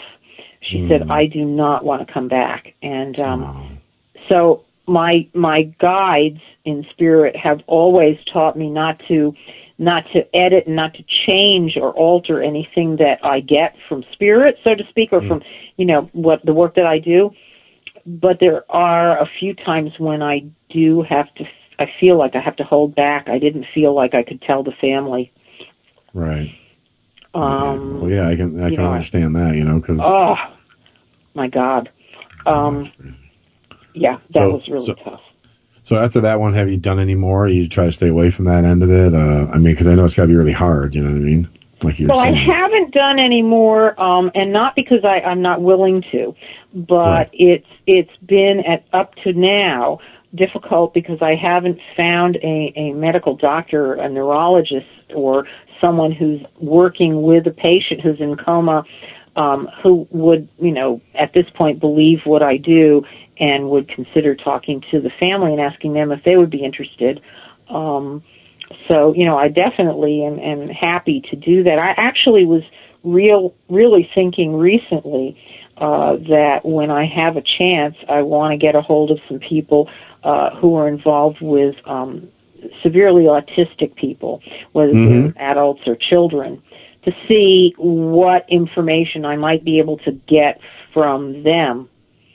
Um, you know, I, I mean, I, there there wouldn't be a reason why I couldn't. I might not understand it if it's scrambled information, Mhm. but whatever information I'm getting, I'd be able to give. So, Yeah, I think that'd be great. I mean, be able to share with the the parents Yeah. because they can't get that information the normal of normal means. You know what I mean? So by you doing that, you're just you're just adding uh, a pleasurable experience to you know their already their connection already with their children. You know, I think that would- or you know or loved one. You know, so right. I think that's really I mean, good. one would hope, and and Yeah. one of the things that that you know that I really stress is what they call evidential mediumship. You know, giving evidence that proves that you're actually communicating with the animal, the spirit, that or you know the the live human, whoever that you really are. In other words, information that there would be no way that you would know Mhm. if you weren't actually communicating with that specific being.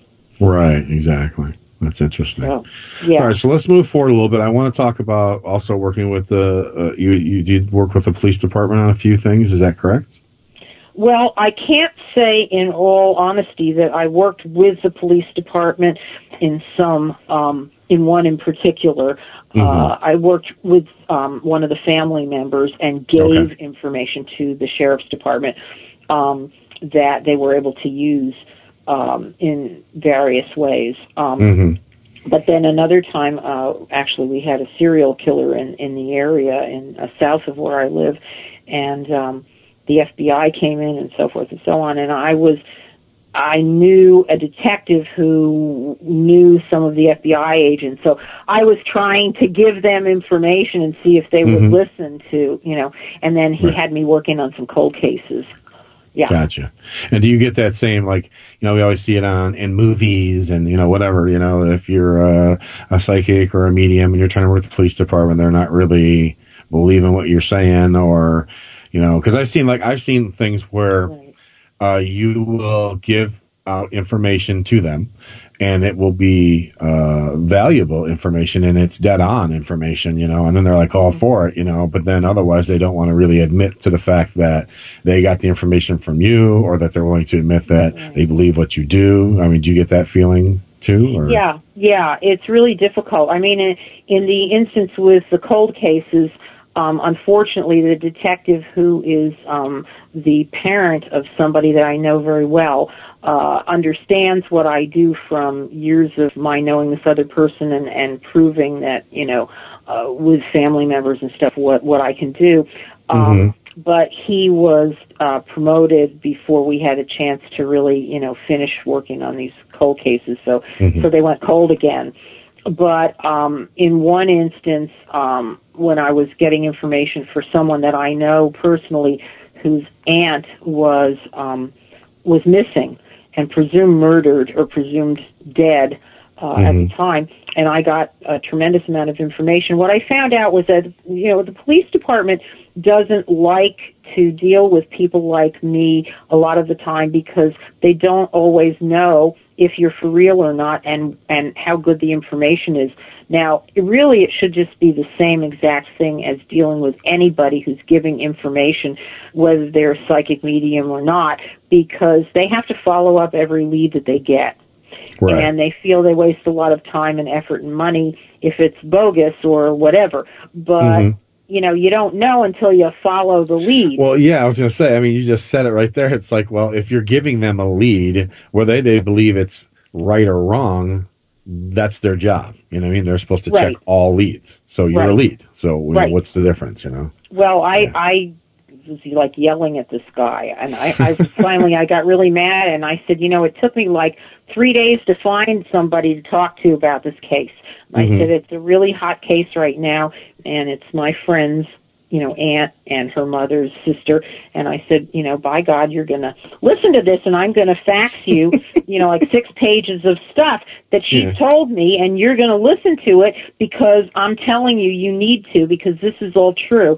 The problem is And here lies, herein lies the rub or the problem with getting any information, whether it's about your animals that are living or deceased or humans or whatever it is.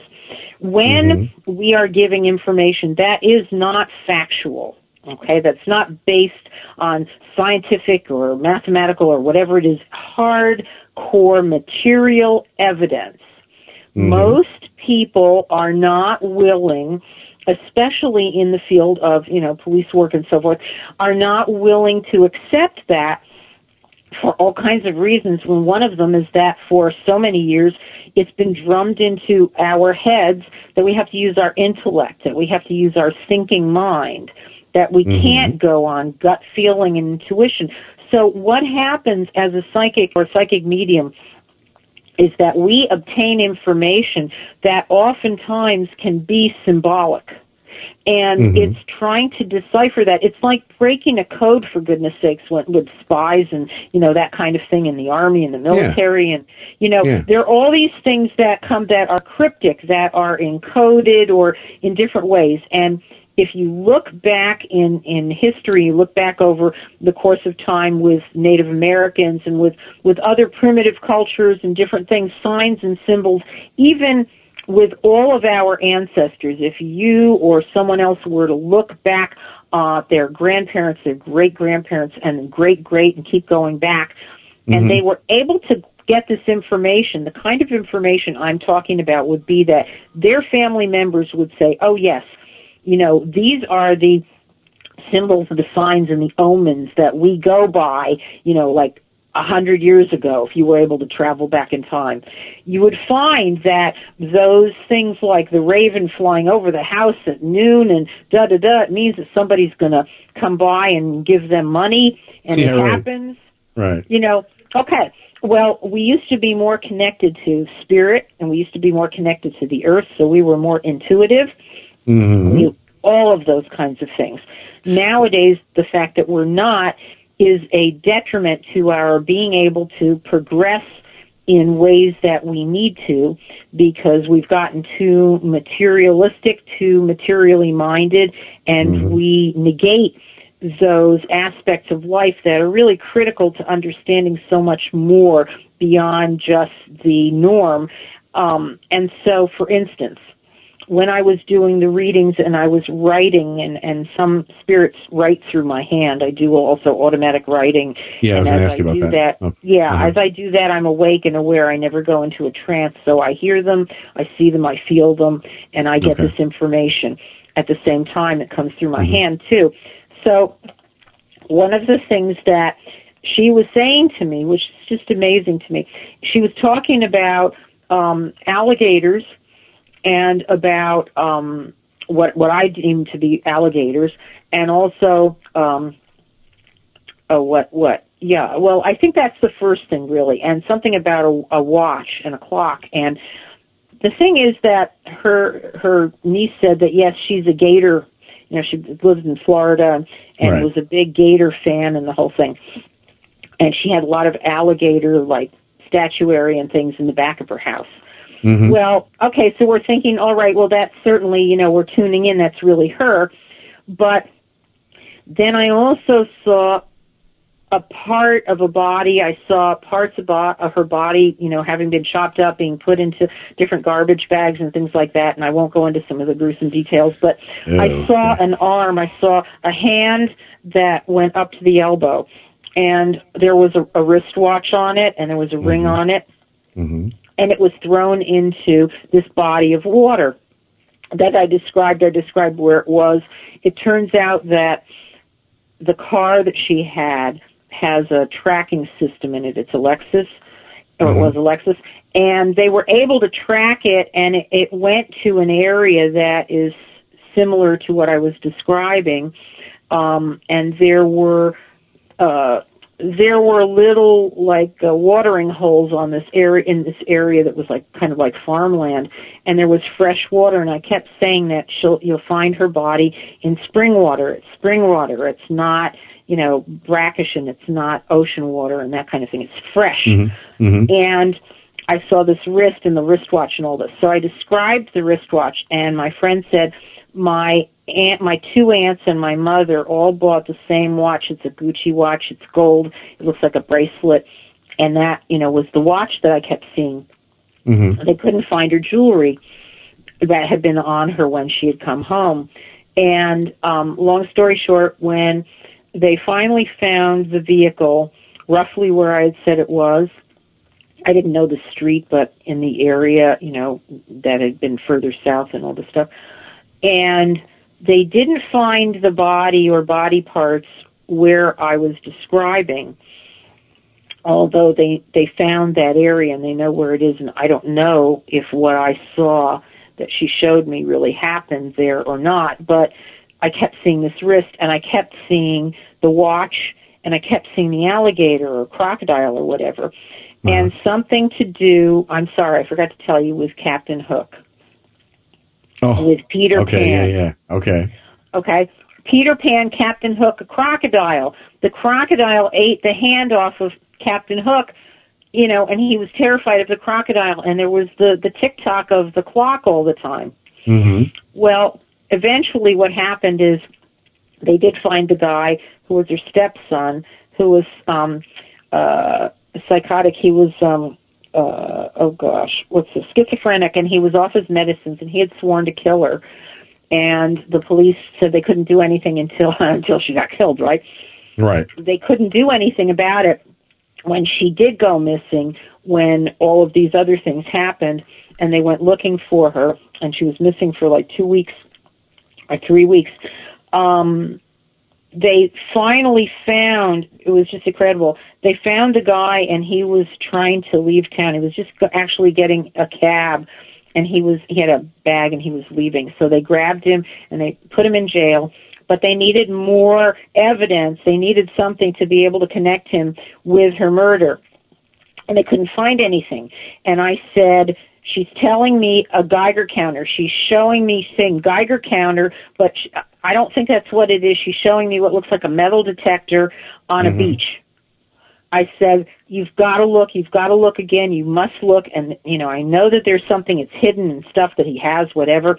They went back, they pulled out the duffel bag from their, whatever, evidence room, and they Mhm. went through everything in there. Well, he had one of those false bottomed cans of, like, deodorant, and in it they found her watch, her ring, all her jewelry.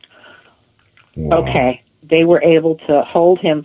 They found three bags with her body parts in them in fresh water, but not like a spring, but they had, we had had an unusual amount of rain at that time Mhm. and he had he had cut up her body, put it in these bags, stuffed it in one of those like huge round concrete um whatever they are tubes or something that they put in drainage pipes that they put in where there's runoff water and Right. apparently behind um oh gosh what is it? Behind this um I think it was like Publix and, and you know supermarket and a whole bunch of things there was Mhm. this big area. And he must have thought that her body would rot or that alligators would get it. And that's what he must have said to her and or thought. And so she was picking that up and telling me in part about that as well and what happened is with the rains it washed the bags into this this area which was all fresh rainwater Mm-hmm. and that's where her you know that's where she was found Wow. there was much more i mean there was an amazing amount of information that she sent Well, that's a. I So- mean, that's amazing in itself. I mean, and it's Yeah. like, like, when, like when you were saying earlier, like, um, well, you know, you know, nowadays everybody relies too much on the uh, materialistic things. You know, like we have DNA, we have all this kind of stuff. I mean, Mm-hmm. Right. in the old days, and I'll go back and date myself. In the old days, you know, they, they the police worked on hunches and and their Correct. their their gut feelings and stuff like that. And um, it it should be no different now, just because those things are still here. It's sort of like I'm an investigator, and even though I use tools of the trade when I go to investigate supposed uh, haunted locations or, or things that are happening, the first thing we rely on is our bodies and how we feel. And I mean, that's Right the on. most important tool. You know what I mean? That's our most important Yep. tool. And then, and then we use the ex, then we'll use the, uh, I guess, mer- mer- materialistic or whatever, the tools of the trades, Mm-hmm. uh, to actually help add to what we're already feeling. You know what I mean? You know, it's Right. not the vice versa the other way around. So I think I, I have to commend you on, you know, that fact that you know, you do this and and sh- and, and and can pick up on this stuff and, and share this, you know. And I think that it would just be wise for them on their part to uh, probably pay attention a little bit more to you know what you have to say or you know what mediums in Right. general have to say, you know. So Right.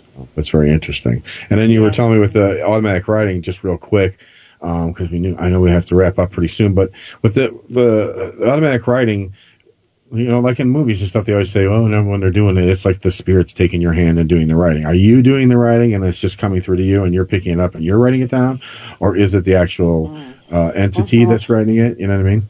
Yeah, the handwriting for me, my handwriting changes, and um, there have been times in the past. I haven't done done a lot of it recently where it's been painful, but there have been times in the past when the spirit that took my hand either never did before or hadn't hold, held a, a pen or pencil for so many years or thousands of years or something, and they they didn't know how to do it, and my my hand would contort and oh my gosh afterwards uh, it would be killing me because Mhm. they you know sometimes they would squeeze it and do these weird things and hold the pen differently and oh my god and the writing it's really very interesting how how oftentimes how much it changes Yeah, right. yeah Okay, well, we're we're get, we've gotten to the point where now I have to let you go, and I don't want to because you're such an interesting lady. Um, but uh, I, I do want you to. Um, this is a the part of the hour, I guess, where you can share forth information like websites, uh, Mhm. where the, people can find out more about you or the things that you do. I mean, I know that one of them was, I think you. Um, is there where you give out 10% of each reading to a nonprofit groups like, you know, Second Chance Rescue, stuff like that? Um, so go ahead and promote away. Promote yourself. Oh, thank you. Cool. Well, um, at present, at present time, um, I am not able to do my spirit work full time because um, I still am earning my living as an interior designer. So that's a little bit frustrating for me. But I, so far, I do have a Facebook page. Um, I don't have a website, but I may. I'm, I hope to be able to do one by sometime later this year. Anyway, my Facebook page is my name, Eden Cross, uh, and then a comma, animal communicator. So Eden Cross Animal Communicator, and you'll find that on Facebook. Um, there's all kinds of information. This uh, um, this interview will will be on it. There'll be a link to this. There are links to other things. I was on TV in Florida, in Jacksonville, and all kinds of cool stuff. Um, and if you're interested, and that's really mm, just my animal work, but if you're interested in being on my email list, you can just let me know, and I will let you know then when I have my website up, which will be um, my psychic medium work as well. And yes, I give 10% of every reading, if it's an animal reading, to uh, nonprofit animal groups that do all kinds of wonderful things for animals. Uh, and if it's for a human soul, uh, or human in coma or whatever, then I give 10% to nonprofit groups. Right now I'm doing a lot of food banks and, and things for children like backpacks and, you know, clothing and, and stuff like that to help, you know, homeless children and, and children who need, need, um, other assistance. Um, and, uh, I, I definitely love to give back as much as possible. Right. The other thing is that, um, as I said, I, I I'm thinking about doing more um, in in terms of teaching, and not so much teaching somebody to be an animal communicator. I think what's really important. I mean, if you want to be, then you know, look for a teacher who who teaches that is really good at it. Hopefully, but I think you know it's really important for all of us as human beings in our in our human development and our our own soul development is to be the best that we can be and by tuning into our higher selves and our spiritual or um, spirit minded uh, essence then you know we're really able to glean more important information about us and and the world that we occupy and the spirit world that we all come from and share in. And so i i think that to be more in tune uh, more sensitive is really the way to go Mm-hmm. uh, and we can share so much more with other people that way and with Right. our best animal friends Well said, Miss Cross. Well said. I should say Mrs. Cross. Um, well, and I want to tell you that it was a real, it was a real pleasure to uh, talk with you. Um, uh, you're a very delightful lady, um, and you just filled my brain with so much stuff. Now I'm going to have to like filter it all out, you know, because you know at my age, my brain only can hold so much. You know what I mean? So I got to start sifting through the data and putting it wherever I got to put it. But um, I, I appreciate you uh, coming on the show, you know, and me being the uh, temporary host, you know, for the evening, uh, putting up with me and all my crazy questions. But um, hopefully you'll you'll come back Cool. again to the show, and then you'll get to talk to uh, Karen and Rick, and you won't have to hear me. I'm I'm usually on after these guys, so um, I just want to uh, thank you and wish you to have a very good evening.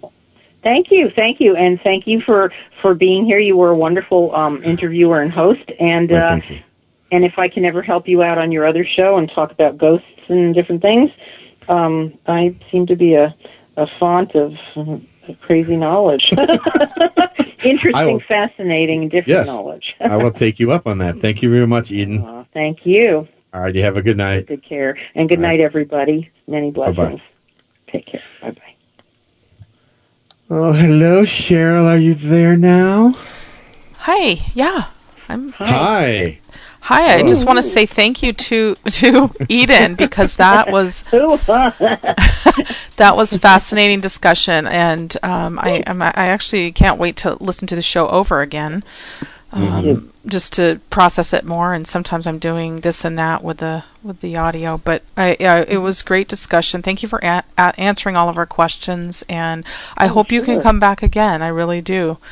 Thank you. Me too. Thank you. You know what? I'm really pleased that you asked these kinds of questions because um, really, what I'm first and foremost all about is Mm-hmm. is is teaching, is spreading information and and enlightening people if if they if it resonates with them. Let's put it that way. Right. Exactly. You know. Yeah, And well- so, you know, it's great. That's outstanding. We love that around here. And I'm going to actually be emailing you here soon to um, ask you if you would be interested in doing something for the magazine. So, oh, cool. Yeah. Yeah, yeah. I just saw that on the on the website. I hadn't had a chance to really look uh, before. You know, I get Mm-hmm. carried away with other stuff and whatever. But yeah, I'd love to look at that and see. And and you know, please do you know keep me in mind if I can you know help you in any way and you know give more information at some point or Oh, sure. I'll have you on my show. I'll drag you on my show. Yeah, Oh, do. I'm thinking about doing webinars or so. You know, I don't really know yet. I don't know how I'm going to approach what I'm doing. I'm talking to some people about a TV show, maybe, or I don't know. It's it's really all about how do I help more people and Mhm. animals, Mm-hmm. and then be able to earn a living, you know, and pay my bills. So Yeah. that's you know, I hear you. It's a part of it, but Yeah. you know, most important is is the other part of it too. Well, thank, Thank you so Thank much. you And- guys. I really, was- I really loved being interviewed by you. Thank you. You were great. Thank you. And we'll talk to you Yeah. soon. All right. and thank you, All right. Cheryl. You're you're welcome. Thank you, and we will definitely talk Talk soon. to you guys soon. All right. okay. Cool. All right, bye bye-bye. bye. Bye bye.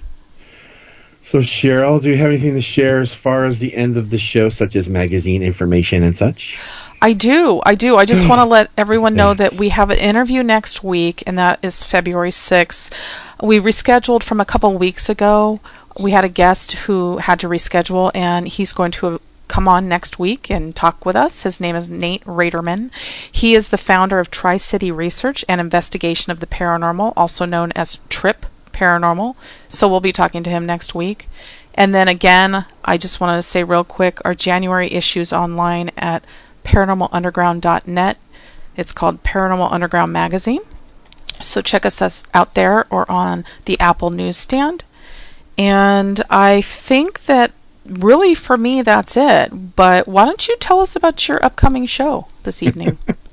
okay. Well, next, uh, after this beautiful show, Paranormal Underground Radio, you'll be coming to my house for In the Dark Radio, where I'm going to have an hour with the lovely and amazing trans medium, Nancy Laporta, once again. Unfortunately, I had Jill Stefko set up. We are going to talk about Gef the Talking Mongoose, but unfortunately, she is under the weather, as mostly everyone is. Yeah.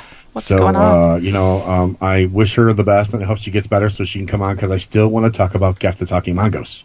So you're not out of it, Jill, just because you're sick. you still have to come back. But other than that, I mean, you know, uh, Nancy was more than gracious to come and uh, fill the half hour with me, and I'll just let her. We'll just talk about whatever we want to talk about. Yeah, basically. that's gonna so be it's going to be kind of very well. You know, I never say really loose show because everybody knows that my desk is full of notes, but this Mm-hmm. will kind of be kind of like just you know just going here and there and just talk about whatever we want to talk about. And uh, so yeah, so. The next hour. Mm-hmm. coming up, you guys got to stick around because you gotta you gotta listen to me. you have to listen to me for another hour. Oh, we love listening to you. By the way, since we have a few Yes. minutes, I'm just going to ask. I noticed this Sure. link on on Facebook earlier today. Did you hear how? Do you remember that Bigfoot hoax back? You know, five years ago. Well, in 2008 or around there, where the two guys like had a Bigfoot in their freezer and they had this huge Yeah. press. It And anyway, it was a big hoax. It turned out to be.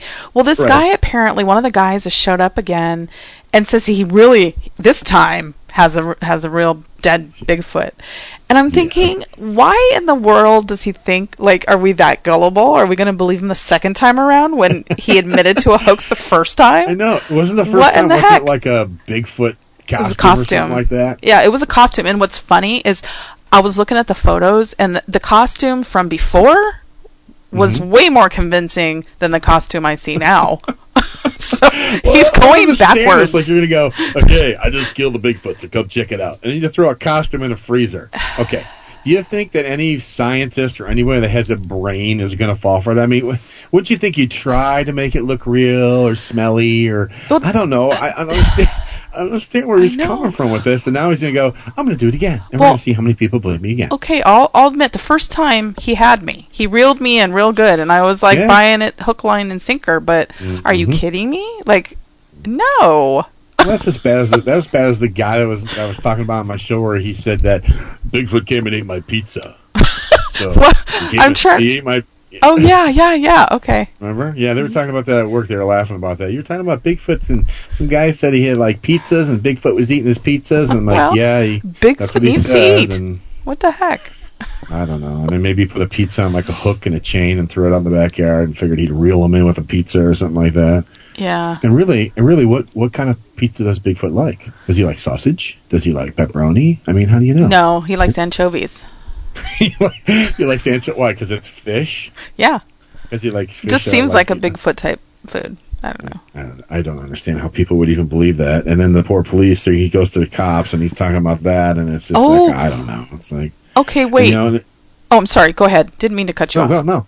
Okay, No, I'm sorry. Okay, was now funny. Rick, Go ahead. r- our Rick has actually come into chat because his his festival got canceled. But anyway, he Oh. um yeah sucks. So he was saying, what about the House of 200 Demons? Now is that the house? Okay, I heard Chad was telling me a little bit about this Oh earlier. yes. Hey, hey, hey! Shh, shh, shh. That's Yeah. on my show. You're Oh my God, okay. show, Mr. Hale. We'll talk That's about it him on the next. We'll Get talk about it in 10 minutes. People, stick Yes, around. I did. I have a wait. Oh, I have a note. Yes, in Indiana. Yes. Yeah. in So Chad So told me about this earlier today, and I'm like, "What the heck?" And I haven't gotten to read anything about it. But when Rick just That's okay. mentioned it, I was like, "Okay, what is going on here?" But let's talk about that in about ten minutes or so. Yeah, I have like a two, uh, like a page and a half. It's from the Akron Paranormal Examiner. But yes, Oh, okay. we are going to touch on that on my show. Isn't that exciting? Yeah. Yeah. Oh, okay. Wait, we got a message from Yep. Patty. Okay, Patty's listening. Yay! Eh, Hi, Patty. Patty. Um. Oh, Rick. Rick Di- Dryer or Rick Dyer? Wait, did am I am I reading this right? Oh, Chad Hmm. typed Dyer. Patty typed Dryer. But anyway, Rick somebody or other.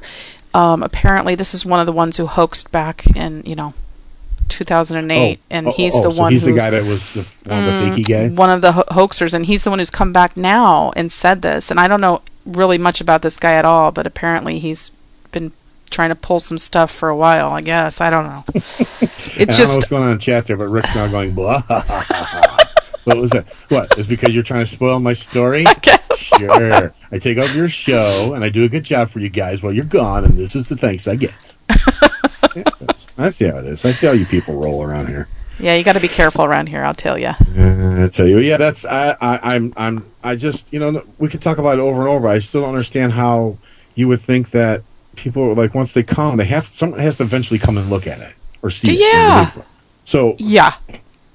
Yeah, exactly. And it's like I'm not going to be this time around. I'm not going to be fooled. I better have like some top scientist, right? You know, having right. you know something in writing that's then then maybe I'll believe it. But The, the most interesting thing I ever saw on Bigfoot was Mm-hmm. like on Destination Truth, um, where they went and they got like the, the, the footprints, and then they got like some hair samples which didn't match to anything. I mean, that Mhm. was kind of interesting because it actually was checked out and they couldn't figure it out. You know what I mean? Yeah. So that I thought was interesting, but there's just so much that's out there, and it's like, I don't know, you know, it's like and we keep running around looking for him, Mhm. you know, and it's Mhm. not that I don't believe that he's not out there, Right. but you know, with with with everyone else saying the same thing, a while, I was like, okay, now why Mhm. have we not found something by now?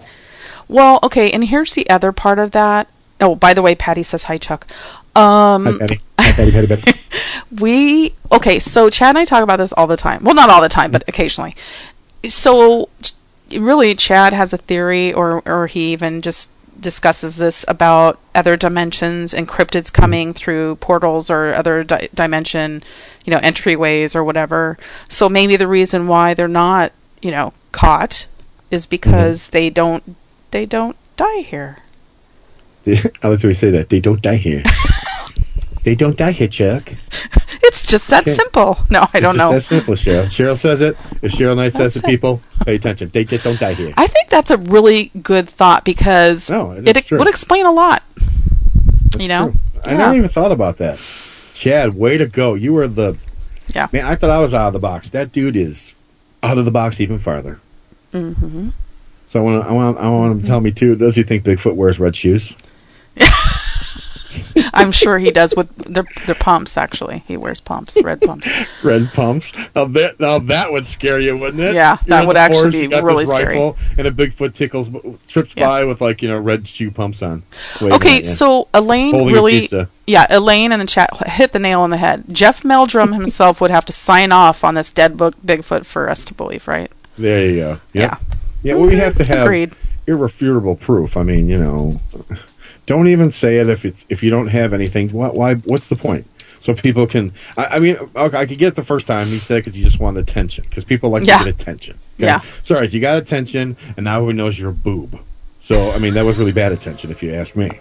So now we're gonna do it again. So hey, people, I'm not a boob. I'm a big boob. Yeah, thank you. Good. That's a good Yeah, summary. Yeah. Wonderful. I don't know. It's weird. Yeah.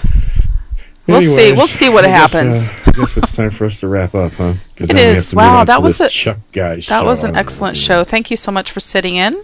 Appreciate Hey, not a problem. Yeah, and Not a um, problem. Hopefully, Karen will feel better, you know, and Yeah. she can come back and take the reins because you know, two hours Three is a lot, man. I'm just an amateur, you know. three hours, Chuck. I mean, I don't know how you're gonna get through the next hour. No, I'm just kidding. I don't know. It's don't know. for I me to. po- I need a. I'm going to announce that I need a potty break, though. So yeah. I'm just going to announce that. All right. Cool. Okay. All right. Well, then we're gonna we're gonna end on this note. You have been listening to Paranormal Underground Radio on the Hazy Network. I am Chuck G. I want to thank everyone for listening this evening. Stick around for the next hour because In the Dark Radio comes up next, and that other guy, Chuck G, he's as cool as I am. So You good night, know it. everyone. Good night. You'd like to be a guest on Paranormal Underground Radio? Email editor at paranormalunderground.net. Until next time, keep exploring the unexplained at paranormalunderground.net. Please join us next week for Paranormal Underground Radio on the Hazy Radio Network.